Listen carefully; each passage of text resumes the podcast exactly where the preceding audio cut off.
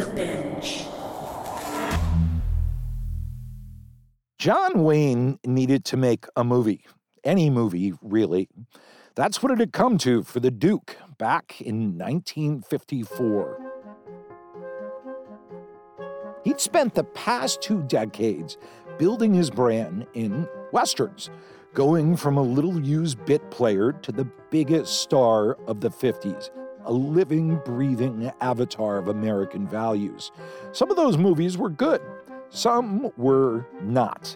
I return the horse, but let the fate of its rider be a warning to anyone who attempts to enter the Sally Ann mine, signed the Phantom. And? But they all seem to send the same message. If you had a flag to salute, a war to fight, or a Native American to kill, Wayne was your man. Uh, most people believe that he actually was a cowboy because he played a cowboy or a gunslinger or an outlaw or just a Western hero over and over in at least one hundred movies. That's Ryan Uytdewilligen. He wrote Killing John Wayne, the book on the Duke's death. And he's going to walk us through this unbelievable story.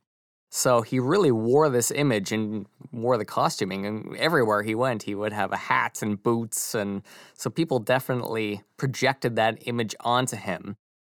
And they weren't alone. Wayne bought into his own mythology, lock, stock, and barrel. He wasn't just playing these characters. He really believed this stuff, that the West was won, not stolen. But in the mid-fifties, something had changed. After two decades of bloody battles on screen and non-stop ascent, John Wayne's schedule had come to a standstill. He still had his revolver at the ready, but he needed a movie to make. Howard Hughes, the uber-wealthy playboy and eccentric head of R K O Pictures, had blackmailed Wayne into a three-picture deal, refusing to release one of the star's movies until he signed on the dotted line. Now, a half decade later, Wayne was ready to shoot just about anything to get his freedom back. And in a sense, that's exactly what he did. One legend has it he picked a script out of a trash can in the R K O offices and signed up sight unseen. John Wayne fished it out. He saw there was a script. He flipped through it for a couple of minutes and said, hmm, how about this? The film was The Conqueror. The concept was terrible. The Duke would star as Genghis Khan, the brutal warlord who'd raped and pillaged his way across multiple continents. Not ideal casting for the all-American movie star, but Wayne was excited to shake up his image. At least he was excited for now. The team behind the project was a who's who of people Wayne shouldn't have been working with. Oscar Millard, the writer, knew next to nothing about the Mongol emperor. Right before the meeting, the legend goes he was looking through an encyclopedia just to bring himself to speed on what the subject matter was and what they were looking for. Still managed to get the job and didn't do much research after that. Dick Powell, the director, knew next to nothing about directing. He was an actor, an old song and dance man, really, who directed a total of one movie at that point, a low-budget thriller called Split Second, about a nuclear test disaster. The dark irony of that will become apparent very soon. Split second by split second, time is running out, and certain death is closing in. Now Powell had to oversee a huge sword and sandal epic, one of the biggest movies R K O had ever produced. So a lot of people are saying that he's not equipped and he doesn't have the experience to pull it all together. Maybe someone should have listened to, quote, a lot of people. But most were just happy to have a job as the industry hit tough times. And so they all convinced themselves this was actually the perfect John Wayne movie. I mean, it checked all the boxes. A conquering alpha male on horseback, swooping in to kill some natives and take their land. A real Chinese Western, as they took to calling it. Wayne signed on, the money was lined up, and it was all coming together. So in the spring of nineteen fifty-four, everyone's in a mad frenzy doing the costumes and the set design. Sets that were a mishmash of different regions and time periods. Costumes that prioritized cleavage over credibility. They wanted to actually go to Mongolia to film this movie. A lot of movies hadn't been uh, shot outside of the U S at this point in time. It was only just starting to happen, so they were worried about that, and they decide, okay, it's going to be too expensive, so then they look in Death Valley. It's going to be too remote and too hot. So when they're going over Utah, they think, oh, this actually looks like a good stand-in for the Gobi Desert. They decided to shoot in an area known as Snow Canyon.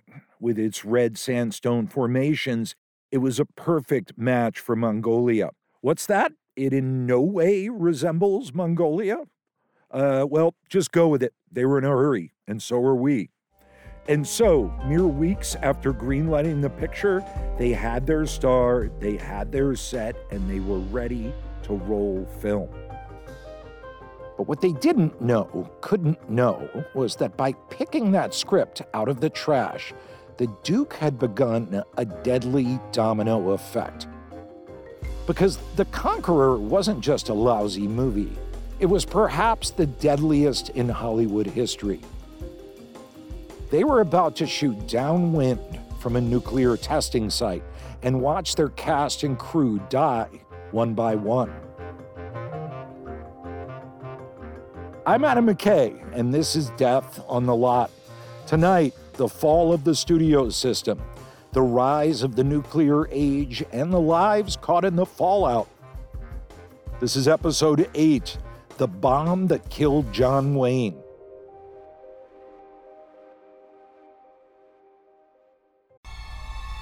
This is Chilling Tales for Dark Nights. Good evening, listener. I'm Steve Taylor, your host to a horror anthology podcast, where we ask you to depart from your safe perception of reality, to descend with us into the frightening depth and dark corners of twisted imaginations. With carefully curated original tales of terror each week, our deepest-rooted fears are brought to the forefront by a diverse cast of voice talent and masterfully eerie sound design that bring these stories to life. We'll give you tales of unnerving encounters with the occult, harrowing hauntings, and sinister seances that show just how darkness knows no bounds. Make sure to check out Chilling Tales for Dark Nights on Apple Podcasts, Spotify, or wherever you get your podcasts.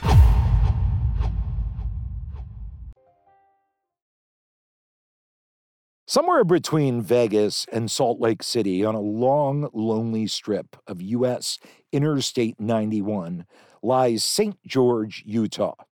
In the spring of nineteen fifty-four, it was nothing more than a sleepy desert oasis, a small-town dream for the largely Mormon population, surrounded by ranches, Native American tribes, and a government testing site about, oh, one hundred thirty-seven miles upwind. Now, it was suddenly home to the cast and crew of The Conqueror and the biggest movie star in the world.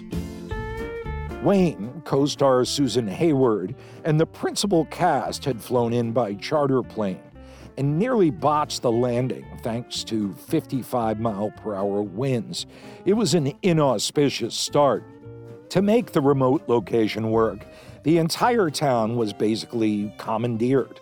The local high school was turned into a costume shop. The Boy Scouts donated chairs just so everyone had a place to sit. So John Wayne is living in someone's house who decided to vacation during the summer. Another person actually left to give up their home for Susan Hayward to reside in during the summer. That's Ryan Uytdewilligen. The cast and crew are commingling with all the people who reside in this town, are eating at the local restaurants, becoming friends, even playing baseball games with them. And at least at first, it was a delightful time. And so it becomes this very sweet, happy time to begin with, because even in John Wayne's words, he thought that this town represented all the American small town ideals that you see in movies like like uh, classic movies that John Wayne would make. The problem started once the cast and crew made the trek up the bumpy, half-constructed road to Snow Canyon in a fleet of borrowed school buses.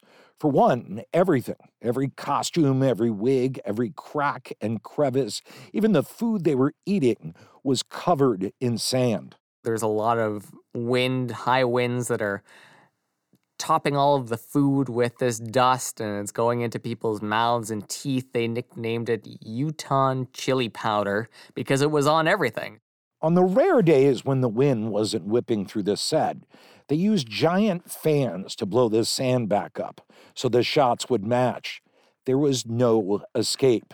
It's also very hot because it's the summer, so they're dealing with one hundred twenty degree Fahrenheit temperatures. There was no shade in sight, so they all stood out in the baking sun for hours at a time.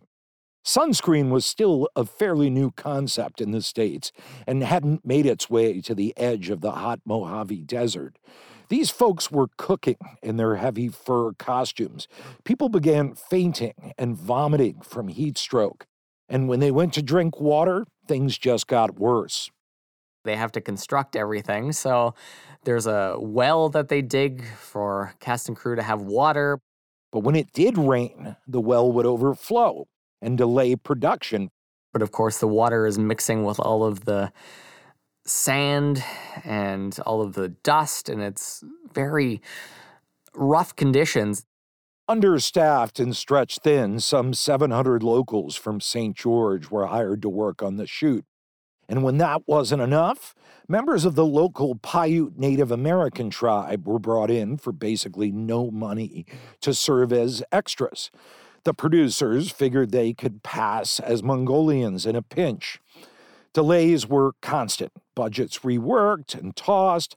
Somehow this movie, the one with mudwater and crunchy craft services, was already one of the most expensive in R K O's history. And that was a big problem. This thing now had to be a hit, or the whole studio could go under. So how did it happen? How did R K O, one of the original Big Five studios, the home of King Kong, Citizen Kane, It's a Wonderful Life, how did it sink so low? Two words: Howard Hughes. Here's another record flight round the world, made in a two-engine Lockheed monoplane by millionaire Howard Hughes. Howard Hughes has to be the most interesting figure who's ever lived. I know, talking to a lot of people lately, there's some parallels that they've been drawing between himself and Elon Musk. Uh, however, I think Howard just wins for pure insanity and boldness, and he had his fingers in so many pies. He flew across the Atlantic to the French capital in the record time of sixteen hours, thirty-five minutes. The wealthy playboy had bought R K O on a whim in nineteen forty-eight.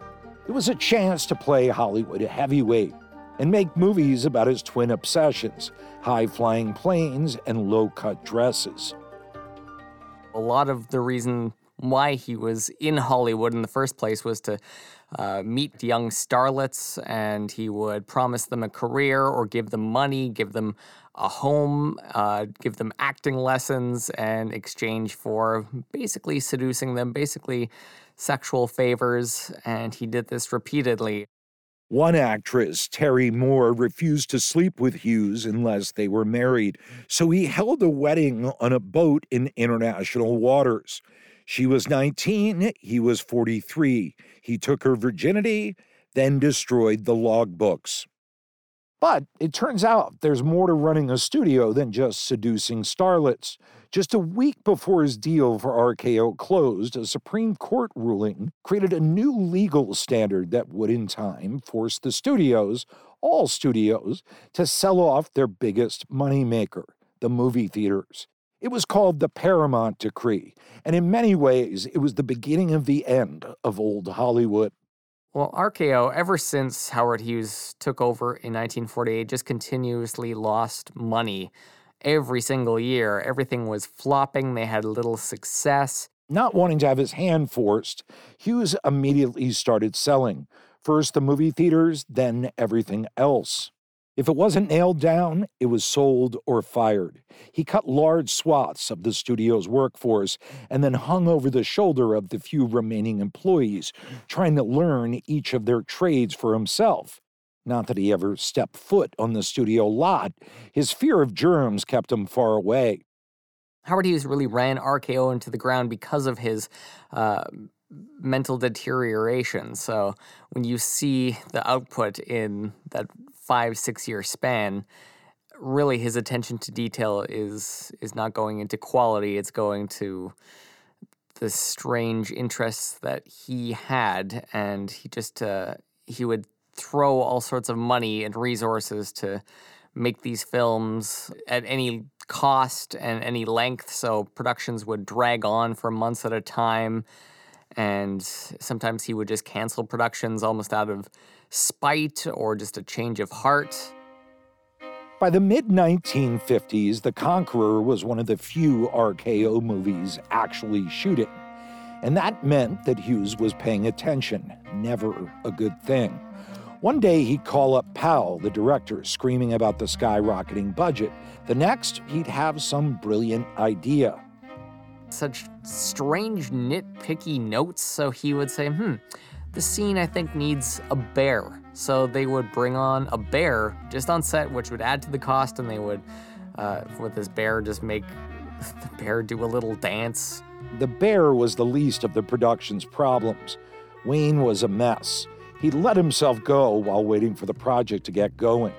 Then, in a rush to get back in shape for the shoot, began taking amphetamines by the handful. Before he knew it, he was hooked. John Wayne is popping what's called Dexedrine pills, so he wanted to get this rippling physique, and it would suppress his appetite and make him look strong, but it's an amphetamine, so he is really hyper and he is shaking uh, to a point where he can't control his limbs. Like, he has to wrap a towel around his arms because his hands are shaking so badly. The makeup wasn't helping his mood either. He'd hated the yellow face applications he had to wear to play Genghis Khan. They use these rubber bands that they hide to make a, more of a elasticity in his eyes to make the the pronounced slants that they wanted. They put the uh, Fu Manchu mustache, the costume that really isn't based in any reality, just more of a stereotype uh, taken from a bit of everything in, in Asian costumes and architecture and style. He was also struggling with the more verbose and supposedly ethnic dialogue. Oscar Millard wrote it in this weird dialect that's more of a Shakespearean tone. He said he wanted to put this arcane flourish into it, and so he put a lot of time and energy just making this very strange, poetic dialogue that doesn't fit. Every line seemed to be broken up and put back together in some kind of random order. Instead of, I don't doubt it, the line became, I doubt it not.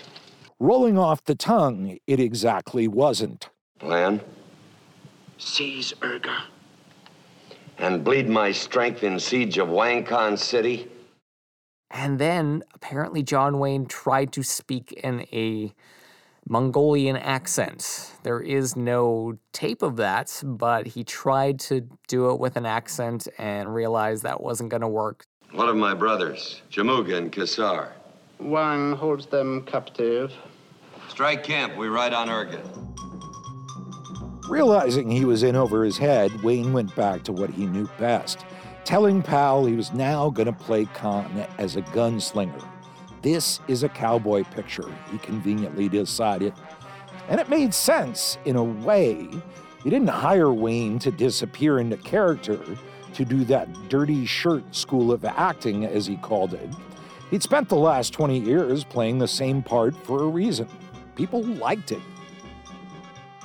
As cultural critic Greil Marcus wrote for the Los Angeles Times in nineteen seventy-nine, the Duke was a professional American. He wears the mantle of manifest destiny easily, happy to represent America to the world, to itself, and to himself.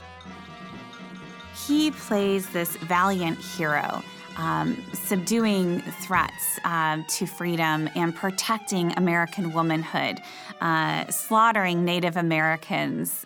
That's Doctor Kristen Kobes Du Mez, the best-selling author of Jesus and John Wayne. He's not the only cowboy hero of this time, uh, but if you look at his movies, he is able, more than anybody else, to kind of fuse this cowboy heroism with a more um, modern military heroism. And you can see the same traits celebrated and the same violence justified. Before I'm through with you, you're going to move like one man and think like one man. If you don't, you'll be dead. He became a big star during the Second World War uh, because his politics, really. He didn't fight in the Second World War himself, but he encouraged a lot of people to enlist. He didn't need to fight in wars overseas. He needed to win wars in movie theaters. Uh, he did a lot of entertaining, and then he was the chair of a committee to actually uh, stop any uh, left-wing communist ideals during that time as well. So he very much leaned heavily into his politics and ideologies and this American right-wing macho hero, I, I, I guess, unstoppable, unflappable, tough guy. He becomes emblematic of this kind of cowboy hero. Um, but that cowboy hero has resonance, such wide resonance with Americans of all stripes because of this Cold War context. There are a lot of wonderful things written into our Constitution that were meant for honest, decent citizens. Remember his heroic turn in Big Jim McClain as a HUAC investigator beating in commies' brains? We build a case and prove to any intelligent person that these people are communists. Enemy agents. This threat is out there, and we need good men. We need strong men to fight uh, communism. And there are good guys, and there are bad guys. And we know who the good guys and the bad guys are. It's very clear. And the good guys, the white guys with the gun, right, those are the true heroes. But all that was failing him now. Wayne was first attracted to Khan because of his strength. He was a leader, a man's man. But the movie star had forgotten a key part of his own persona. Wayne was an all-American man, not a clumsily written not American man. So there's a lot of things going wrong on this set. And uh, a lot of people were not happy realizing that it's not going to be a good movie. I think halfway through, John Wayne with his running yellow face makeup every day and just being covered in sweat and sand and maybe seeing some of the dailies just, yeah, realized, hmm, this is not going to be good. And Wayne's Conqueror co-stars, well, they weren't doing much better. Susan Hayward was one of the most popular actresses alive, thanks to movies like My Foolish Heart and The Lusty Men. Ain't that pretty? Out here in the car, they're playing post office. Somebody's gonna get real fed up with you and beat your head in with a rake handle. Who are you, friend? And yet, here she was, playing little more than eye candy. One rumor has it that Hughes cast her as revenge. He was still bitter over the one date they went on that didn't go as planned. And of course, because this was The Conqueror, everything that could go wrong did. Hayward, as often happens on movie sets, was attacked by a panther. Apparently, uh, there was a part of her costume that it was hypnotized by, and if she didn't react as quickly as she did, she might have been severely injured. Another co-star, Pedro Armendáriz, was thrown from a horse and had his jaw broken. He had to actually go in the hospital and get his jaw rewired, apparently. That's not to mention the days that production was delayed when a stunt falcon got sick. And uh, I know a lot of people are listening to this and like, oh, that's crazy. What a crazy movie. In that case, don't laugh at that. Stunt falcons are part of the backbone of Hollywood. And if they're not feeling good, you don't roll film. Anyway, morale quickly plummeted, faster than a sick falcon. Everyone started to realize they were working on a dud. Wayne popped his pills to get through the day. Hayward drank, which wasn't easy in the middle of a dry Mormon town. She's turning to alcohol to cope, and it actually led her to go to John Wayne, who is just getting newly married at this point in time, to her, to the, the house that he was staying in, and challenging his wife-to-be to a fight because she wanted him. She apparently loved John Wayne and wanted to actually fight for him. By the time the shoot ended, everyone was ready to move on, go home. They were excited to get out of that irradiated desert. Oh, I mentioned that part, right? Well, yeah. See, this whole time, amidst the heat stroke and the pills and the bad sand-covered dinners, they'd also been shooting in a nuclear fallout zone. For those people who don't know that much about movie making, that's not ideal. The cast and crew had heard chatter about nuclear fallout when they first arrived in Saint George. Locals were still talking about the tests that had taken place just the year before. Very quickly, just in friendly banter, did they say, ah, we had some uh, fallout come down this way. We're actually nearby the tests, and uh, we were encouraged to go watch. And the cast and crew are taken aback by this. It's something that they did not really take into account when they did the location scout. Director Dick Powell stopped everything. A call goes over to Howard Hughes, who, by the way, never does step foot in Utah or during the entire filming of the movie. He's not involved. He just does everything from his office. And he calls the Atomic Energy Commission, says, is it safe? They say yes. So he reports back to the cast and crew, who are still a little unnerved. The crew thought Powell was in over his head and that Hughes was playing crazy. And so it fell to John Wayne, in full Genghis Khan regalia, to get up and make a rah-rah speech that it would be un-American to not trust the government.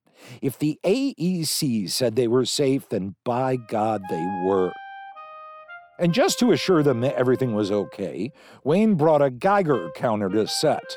This was a handheld device that, well, basically detects nuclear radiation, and Wayne was positive it would quiet everyone's fears. So he trudged up to the top of a nearby bluff and turned it on. So he starts to wave it in the sand, and this thing goes ballistic. It's beeping and making all sorts of noise. The Geiger counter went wild. And John Wayne's response is, hmm, this thing must be broken. And who could blame him? Where did that Geiger counter get off? Disagreeing with the good old U S of A. Didn't it know they had a movie to make? And so, in the shadow of one bomb, the cast and crew got to work on making another.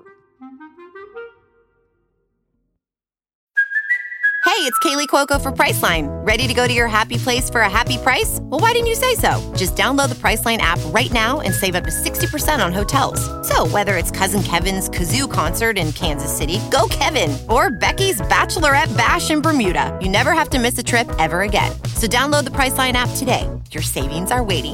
Go to your happy place for a happy price. Go to your happy price, Priceline. If you're looking for a smoking gun, I can absolutely guarantee you, you will not find it. In October two thousand one, a series of letters filled with a deadly powder called anthrax were dropped into the U S mail system. What started as an unprecedented case turned into an unsettling mystery. Who sent these deadly letters, and why? From Campside Media and Sony Music Entertainment, I'm Josh Dean, and this is Cover Up Season four, The Anthrax Threat, available now.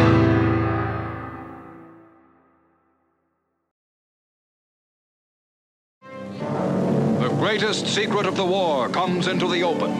From hidden factories over the nation, under heavy army protection, the first atomic bomb was assembled. On the New Mexico desert, Allied scientists unleashed its stupendous power. On July sixteenth, nineteen forty-five, at five thirty a.m., the world shifted on its axis. A nuclear device was successfully detonated for the first time at the Alamogordo bombing range in New Mexico as part of the top-secret Manhattan Project. The atomic age was born. This was the end result of two billion dollars spent on research and production, of years of feverish labor to harness atomic power ahead of the enemy. Following the blast, Senator Brian McMahon of Connecticut called it, quote, the most important thing in history since the birth of Jesus Christ. And now that they had it, it was time to use it. Little Boy and Fat Man were dropped on the Japanese cities of Hiroshima and Nagasaki in August nineteen forty-five, killing hundreds of thousands of civilians. The Second World War would end within days. In war, atomic power can level an entire nation in a few days. In peace, this incredible energy opens limitless horizons. It was a lot of money and years spent toiling over this, uh, this technology. And so when they finally had it uh, and could use it to win wars, to threaten people, and then get wind that uh, the Soviet Union was also developing the same kind of technology, and you get the start of the Cold War era, you get the United States really ramping up what they want to do as far as nuclear testing goes and where they want to do it. The new mission was to build better, bigger bombs than the commies and to do it faster. The South Pacific, recently freed from the Japanese threat, was deemed the perfect place to test these weapons, far away from more inhabited areas.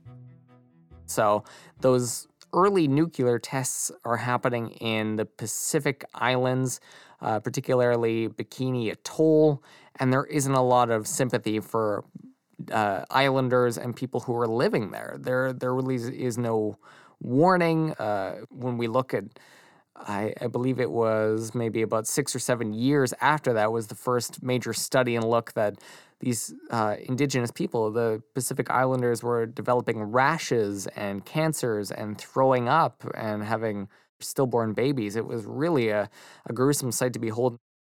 The South Pacific was becoming a problem for the U S government, and not just because of all those people getting sick and dying. It was very costly. It was hard to predict weather patterns. That's Kim Stringfellow, artist, educator, and writer. You also had to the costs of bringing um, equipment, military into the Pacific and these remote areas. There was a lot of different aspects that um, they wanted to really have it closer to home. They actually tried to go to the Galapagos Islands, which is a head-scratcher looking back, like that would have been just a, a nuclear nightmare. They settled on Nevada, thanks to its remote surface and sparsely populated land. As one federal agency put it, the Mormons and Native Americans who lived in the area were, quote, a low-use segment of the population. It was so um, underpopulated. And there's always been this idea that our desert regions are wastelands. It was like, this is the perfect place to blow up stuff. The hope was that the normal southerly winds would blow fallout away from the more densely populated areas. And so in nineteen fifty-one, the government moved in, ignoring a treaty, taking over large swaths of Shoshone tribal land. They built a town from scratch to house personnel with a post office, church, even a movie theater. And they got to testing nukes. Atmospheric testing began in nineteen fifty-one in Nevada. And um, Upshot Knothole was a series of eleven tests that um, happened between March and June of nineteen fifty-three. And it was considered to be one of the most deadly series of atomic tests throughout that period because of the amount of radioactive elements and material. It's a very odd series of tests. like they have a model house and they wanted to see what if it could withstand a nuclear bomb, and they had all these different mannequins with JCPenney clothing and actual belongings that people would have in their household just to see what effects it would have. They were trying to open up safes with nuclear bombs. Like, it really is a very odd series of tests. I've been to Nagasaki, Hiroshima too, the same I did to them, baby. For the culture at large, there was, in a way, something new and almost fun about all of this. Yikes. In the early nineteen fifties, atomic fever hit hard, especially in nearby Las Vegas. The city was trying to avoid any post-war economic downturns, and now it saw a way to get some butts in the seats. Nuclear bombs blasting off in the desert, their mushroom clouds visible from the Strip, became the perfect show for Sin City. They're coming to Las Vegas to feel the rumbles that are, are happening because the casinos are shaking and everything is new and exciting. Parties were organized around the explosions, which went off like clockwork every three weeks for nearly twelve years. Revelers gathered to watch the unholy sight before going back for more cocktails and cards. So there's atomic-themed cocktails and atomic-themed uh, beauty pageants, and people are actually invited to the desert to watch these nuclear tests unfold because it's American history actually happening in the present. I will seek the desert's hush, where the scenery is lush. How I long to see the mush, a room of clouds mid the oc- and the thistles. I'll watch the guided missiles while the old F B I watches me. In many ways, Vegas built its bones in part on the back of atomic tourism. The Wild West is where I wanna be. It was much the same just over the border. In Saint George, Utah, no one blinked an eye when there was a flash in the pre-dawn sky. Why would they? The American government had promised over and over again that this was perfectly safe. They were told to just leave their car windows open so they wouldn't break from the blasts. Soldiers even did tactical training near the tests, sometimes as close as two miles away. At the end of the day, a very high-tech device called a broom. Yep. A regular, ordinary broom was used to clean them off. And so, on May nineteenth, nineteen fifty-three, no one was really ready for what was coming their way. Early that morning, the A E C had detonated a bomb codenamed Harry, but something had gone wrong. The bomb released twenty kilotons over the recommended yield, which was quickly caught up in the winds. Winds that had unexpectedly shifted to the east. When it finally made it over to Saint George, this radioactive cloud, which is strangely, they're pink in color. That's what the way they've been described. They're quite beautiful. So I'm sure people just went outside to see it. Kids are actually going out and playing in this because it looks like snow. There's nuclear fallout that is raining down, sort of like ash, and people are opening their mouths to taste it and to sweep it and roll in it. One expert said if it had rained that day, half of Saint George would have succumbed to radiation sickness and death. It was that bad. And Saint George wasn't the only place the radioactive debris and dust were falling. And it's collecting in this area, and then particularly in what is now a state park, Uh, then known as uh, Snow Canyon. You remember the name Snow Canyon, right? And so that's where the film would actually be shot primarily. But in that point in time, it's this barren desert land where a lot of this fallout is collecting and then mixing in with the soil. Almost immediately, A E C officials started downplaying the contamination, telling their field safety monitors that radioactive fallout from Harry was well within the limits of safety. So when sheep start dying around Saint George, Utah, and people are getting sick and people are just kind of fearful for their life and curious, well, should we be alarmed? Should we be worried? The A E C says, no, no, no worries at all. It's it's completely fine. You don't have to worry about it. There's no issues or, or health side effects. But the locals grew suspicious anyway. They were washing cars, and um, people started to notice, you know, even car paint being bubbling up or something. Um Some people who had been outdoors started to immediately, like, lose hair. Of course, you get very ill. You get sick physically. Um, maybe your your fingernails, toenails fall off. You know, it's a it's just general malaise. Realizing they had a public relations disaster, the A E C produced a newsreel featuring the people of Saint George, assuring everything was A-OK. It's pre-dawn, five in the morning. Pretty deserted at this hour. A newsreel full of folks who would grow sick and die over the next few years and decades. Since the rest of the town was sound asleep, only our night owl saw it, that great flash in the western sky.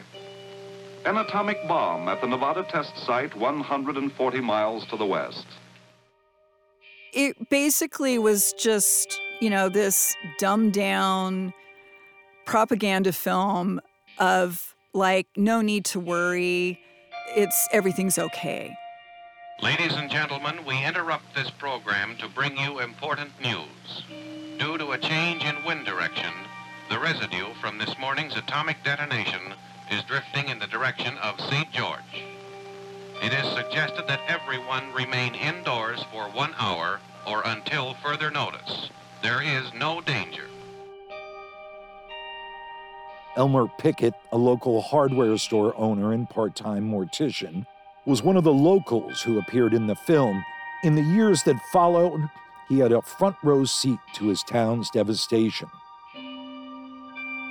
He had nine family members die of cancers, which was completely unheard of. And he, as an undertaker, had so many children with leukemia. And they knew, like, you know, when you've been doing this for years and you're only seeing certain types of deaths, and suddenly you're seeing this influx of all these people dying of cancer, you know something's wrong. And as the people at Saint George took cover, it was natural that some of them had questions about atomic tests. Questions like, why do we have to test bombs?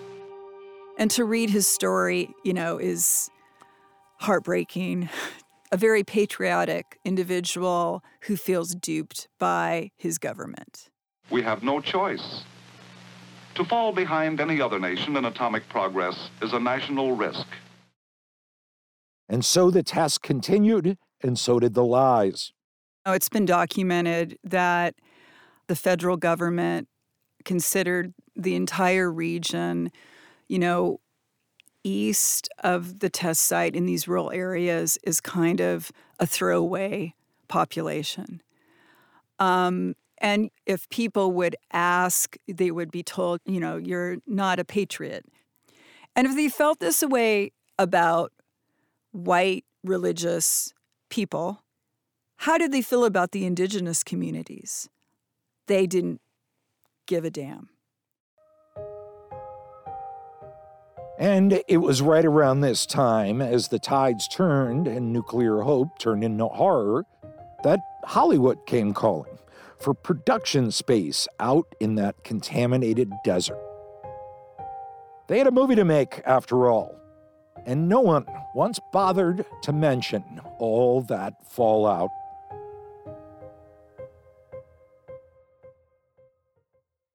Is Meghan Markle like Princess Diana, or is she just a social climber? I was silent. Were you silent, or were you silenced? Is she a breath of fresh air, or a master manipulator? That's what we're going to find out on my podcast, Infamous. Apparently, ambition is a terrible, terrible thing.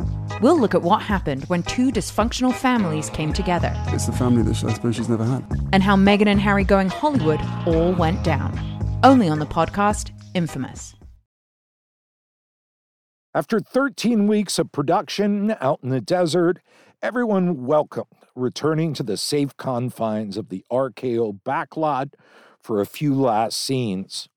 But Howard Hughes was unhappy with the footage, and he was the boss. He ordered them to reshoot large swaths of the film, and wanting it to match, he had sixty tons of red sand trucked in from Snow Canyon. The same sand that had made Wayne's Geiger counter go wild just a few months earlier. No one to this day knows where the sand went. Some people think it went back to where Snow Canyon is, and some people think that they just swept it out of the studio and put it down the drain or put it somewhere in a local dump in Los Angeles. As Hughes endlessly tinkered with the edit, months slipped by. The movie's budget grew to purportedly six million dollars, making it one of the most expensive movies in history. Finally, desperately over-leveraged and underwhelmed, Hughes sold R K O. He was done playing the movie mogul. Howard Hughes just decides, I can't do anything with the studio. I have to make money, and people are taking him to court. There's all these different actors who are suing him for a breach of contract, and so he just wants to leave, and that's what he does. And so, by early nineteen fifty-six, the new owners of R K O, movie-making savants, straight from the General Tire and Rubber Company, rushed to get the only releasable movie they had into theaters. It had been almost two years since the picture had wrapped. Temujin, under his heel the cowering nations, in his arms the unconquered woman. He took what he wanted when he wanted it. On February second, nineteen fifty-six, The Conqueror premiered in London, before going on a road show at premieres around the world. Your hatred will kindle into love. The critics hated it. Before that day dawns, Mongol, the vultures will have feasted on your heart. Time magazine wrote, Wayne portrays the great conqueror as a sort of cross between a square-shooting sheriff and a Mongolian idiot. You do well, Kumlik, for while I have fingers to grasp a sword and eyes to see, your treacherous head is not safe on your shoulders, nor your daughter in her bed. Unfortunately for R K O, nineteen fifty-six was a huge year for movies. Hit after hit was released, from Giant to The King and I, all building up to The Ten Commandments, which was the true epic The Conqueror aspired to be. The Conqueror does quite well, actually, but not enough to make its money back. And that really puts the uh, the nail in the coffin of R K O. The old studio system was dying, and R K O was its first corpse. When R K O does wrap and it closes, and that's a big deal because this is one of the big five studios, one of the long-standing film studios, actually closing, going bankrupt, not surviving, and being really the first Uh, leaning uh, domino in the studio system's final era. It really marks the end of the Hollywood golden age. But there were still a few highs to come, for the cast at least, before their good luck ran out. The lucky lovely Susan Hayward, and I Want to Live. Hayward managed to win an Oscar for I Want to Live in nineteen fifty-nine.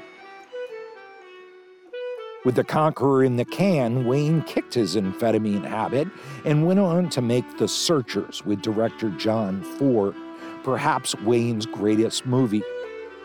She was wearing that blue dress and she What was... you saw wasn't Lucy.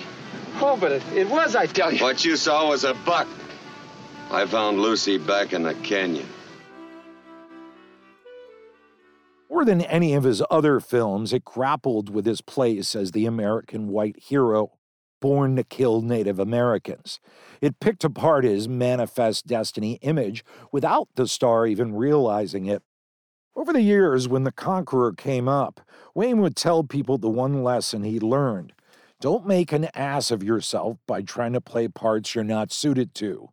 And that's how most people talked about it at first, as a flop, a financial disaster, if it was remembered at all. It wasn't until nineteen sixty-three that the real worries began, that the body count started to pile up. So first you get Dick Powell, who dies in the very beginning of nineteen sixty-three. And at that point, uh, a lot of people, you know, cancer is not in the forefront of people's minds. It's it's there, it's happening, there's not much of a survival rate, so it's pretty much a death sentence uh, when you get cancer. Following Dick Powell's death, the cast and the crew started falling one by one. Actor Pedro Armendáriz, who had been cast as a key part in a James Bond picture, From Russia with Love, was diagnosed with terminal cancer. He shot the part barely able to stand before being admitted to the hospital. Not wanting to face a grisly death, he smuggled in a gun and took his own life. Agnes Moorehead, who played Wayne's mother in The Conqueror, had gone on to great fame in the subsequent years thanks to the sitcom Bewitched. And I want to thank you for your compliment, Darwin. Darren! That's right, Darwin. She died from uterine cancer in nineteen seventy-four, reportedly saying in her waning days, "I never should have taken that part." She was one of the first and only to actually recognize that, hmm, maybe this nuclear fallout is to blame for cancer. Cinematographers, makeup artists, sound designers, stuntmen, dozens and dozens of cast and crew began dying of cancer. A tumor was found on Susan Hayward's lung in nineteen seventy-two. She attempted to press on with her career, but was quickly overtaken by the disease. And the winner is Glenda Jackson. She made a final appearance at the nineteen seventy-four Oscars, presenting an award before having a seizure backstage. It was her last public appearance before her death. And the Duke didn't escape unscathed either. John Wayne got cancer in nineteen sixty-four, right when they just started to link, publicly link, uh, smoking with lung cancer. And John Wayne was a heavy smoker. He would apparently light his next cigarette with the one that he was currently smoking and just do that the entire day. So it wasn't a shock when he got the diagnosis, but it was still suspicious. He had a portion of his lung removed and was back on set within weeks, trying to prove he was still the unstoppable force of American movies. He becomes one of the first major motion picture stars to actually make it public. He wanted to give people hope and tell people that you can survive, it's going to be okay. So he gives this huge press release, this, this big statement, this interview, and he becomes a champion throughout the nineteen sixties and seventies for the American Cancer Society. That's me seven years after surgery, in True Grit, because I did myself a favor and got a checkup. It's great to be alive. Meanwhile, Wayne's politics continued to drift further and further right. His all-American apple pie image soured into something darker. Even as he marked career highs like True Grit, winning the Oscar for his portrayal of one-eyed United States Marshal Rooster Cogburn. I want to thank the members of the Academy. He was sullying his name in print. In an interview with Playboy in nineteen seventy-one, he laid bare the ugly beliefs behind his public persona. There's a famous nineteen seventy-one Playboy interview where he says really horrifying things about Native Americans. Uh, they were lazy, just wanted to take the land from people who really needed it. Quote, I don't feel we did wrong in taking this great country away from them. There were great numbers of people who needed new land, and the Indians were selfishly trying to keep it for themselves. And about African Americans, saying that the blacks simply were not responsible. Wayne. I believe in white supremacy until the blacks are educated to a point of responsibility. I don't believe in giving authority and positions of leadership and judgment to irresponsible people. He called Midnight Cowboy perverted and used the F slur before extolling the virtues of healthy, lusty, heterosexual sex. Wayne's own cancer returned in nineteen seventy-nine. A checkup turned into a nine-hour emergency surgery when the doctor found gastric carcinoma in his stomach and cancer cells in his lymph nodes. He quickly withered away in private, except for one last appearance of his own at the Oscars. Thank you, ladies and gentlemen.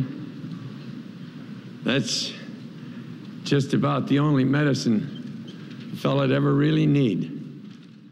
Uh, he comes out as a to a standing ovation, but he's not the same guy. He's actually wearing padding because he lost so much weight, just to make him look more beefy and the John Wayne that we all know and love. And he's sweating, and he's he's he's really a different man, and this is his fond farewell. Every ugly, unspoken part of his persona was finally laid bare, just as his time ran out. Wayne died in nineteen seventy-nine, setting off a race of airports, schools, and highways to see what could be named after him the quickest. By nineteen eighty, out of two hundred twenty uh, cast and crew members, Uh, there was just under one hundred, so it was in the nineties, of people who had gotten cancer between nineteen fifty-six and nineteen eighty, and forty-six people had died because of cancer. And most of those people were the people who were there every day, uh, most of them being the, the stars and the driving forces. Howard Hughes, meanwhile, had escaped the darkening cloud hanging over this picture, but he was being chased by his own demons. Out of Hollywood, the tycoon soon found himself falling prey to his greatest fears. He does start to get overtaken by this fear of germs, so in the late nineteen fifties, that's when you get him locking himself in for weeks in a studio, peeing in jars, eating nothing but, I think, chocolate chip cookies. Only later in life did it become clear that the compulsions related to his O C D were the cause of so many of Hughes' oddities. As the seventies progressed, he devolved behind closed doors, locked away, becoming a prisoner to his own obsessions. His hair would grow down to his feet, his fingernails would grow very, very long, and uh, he would waste down to nothing. He was being injected with all these different medications. He wasn't eating. He was just a big, fearful mess. And because he had that money, there would be no one to really question him and get him the help that he needed. But even in this debilitated state, one thing seemed to haunt him above all the rest. One of the last acts that he does that is very odd when you look at this story is that he tried to stop nuclear testing from happening. He tried to bribe some of the government officials, actually sending his goons uh, to Lyndon B. Johnson and then Richard Nixon uh, to try and give them money to try and stop nuclear testing so people wouldn't be fearful. We don't know what he was thinking, but we know that the Conqueror was never far from his mind. Having bought back the rights to the film, he kept it hidden away from the public, watching it over and over and over again. Some said it was guilt, others an obsession. There were rumors he even masturbated to it. He died in nineteen seventy-six, emaciated and delirious, a haunted, broken man. In nineteen eighty, People magazine broke a bombshell when it reported the death toll from the cast and crew of The Conqueror. The kids of Dick Powell, John Wayne, and Susan Hayward were all quoted, accusing the government of negligence. Soon after, a federal scientist reportedly said, "Please God, don't let us have killed John Wayne."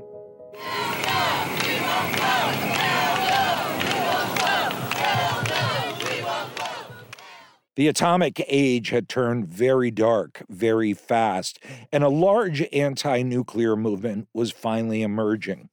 There is not one of us who doesn't know that out there on the sunny side of the security blanket, this living world of ours has never known a single moment of such deadly jeopardy. People had serious questions about the morality of weapons of mass destruction and the safety of nuclear power plants. It was the first step in a nuclear nightmare. As far as we know, at this hour, no worse than that. But a government official said that a breakdown in an atomic power plant in Pennsylvania today is probably the worst nuclear reactor accident to date. And the people who had gotten sick as a result of nuclear testing fallout were banding together. These were the so-called downwinders. And now, with news of John Wayne's cancer possibly being linked to the Nevada testing in the nineteen fifties, this group of activists from the fallout zone saw an opportunity for justice. In nineteen eighty-two, a group of plaintiffs brought the United States to court on behalf of nearly four hundred cancer victims. After a two-month trial, the judge would rule that fallout had killed people. Ten people, to be precise, but it was a start. Unfortunately, the cast and crew of The Conqueror weren't addressed in the lawsuit. We don't know for certain how many people it killed, but it seems clear that nuclear testing reached farther and did more damage than anyone was prepared to admit. Physicist, author, and professor Ernest Sternglass even declared that one in three children who died before their first birthday in America in the sixties died because of peacetime nuclear testing. In the nineteen eighties, Utah Governor Scott Matheson made it his mission to help as many of the victims as possible. He himself had been a child when the fallout rained down on his home state. It was personal, perhaps too personal. Matheson died of cancer soon thereafter. And it's not until nineteen ninety uh, that there is uh, a, a bill that's passed to actually give um, reparations to people who may or, or were affected by nuclear contaminations. The cast and crew of The Conqueror weren't addressed in the lawsuit. Too much time had passed. Finally, a few families managed to get some meager restitution, but not everyone got their fair share. American opportunity has no limits, has been known to knock more than once. Remember all those Native American tribes from the area? The ones whose land these tests were conducted on, the ones who went on to see the biggest movie star in the world kill their kind in movie after movie. Every man and woman or child wants one thing more than anything else in the world. That one thing is tomorrow. Well, no one knows exactly how many of them died from the fallout because no one in power ever really bothered to look. This is my country, and I'm going to do good for it. Just might work. I guess they were just too busy watching John Wayne movies. Oh, yeah, and there's one other thing. I say it every day of my life. God bless America. Land that I love. God bless America. My home, sweet.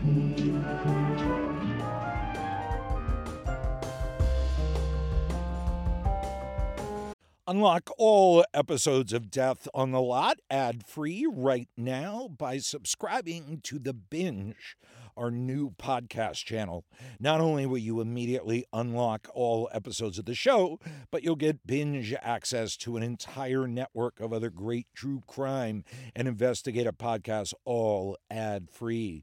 Plus, on the first of every month, subscribers get a binge drop. That's not my phrase, by the way, but I'm going to say it. They get a binge drop of a brand new series. That's all episodes all at once. Unlock your listening now by clicking subscribe at the top of the Death on the Lot show page on Apple Podcasts, or visit get the binge dot com to get access wherever you get your podcasts. Death on the Lot is a HyperObject Industries and Sony Music Entertainment production. It's executive produced by Jody Avergan, Claire Slaughter, Harry Nelson, and me, Adam McKay. Episodes were written by Brian Steele and Hadley Mears and edited by Jody Avergan. Our managing producer was Jennifer Siegel, and talent producer was Catherine Shoemaker. Producers were Shane McKeon and Kendra Hanna, with additional production support from Jordan Allen and Zaley Mahone. Consultants on the show were Justin Geldzahler and Sarah Mathis. Episodes were fact-checked by Matt Giles and Tom Cody. Our music is by Beacon Street Studios. Episodes were mixed and sound designed by Joanna Catcher at Nice Manners. Special thanks on this episode to Professor Xavier Arujo. I'm your host, Adam McKay. Thanks for listening to this episode. And if you're hearing this, thank you for joining us for the whole season.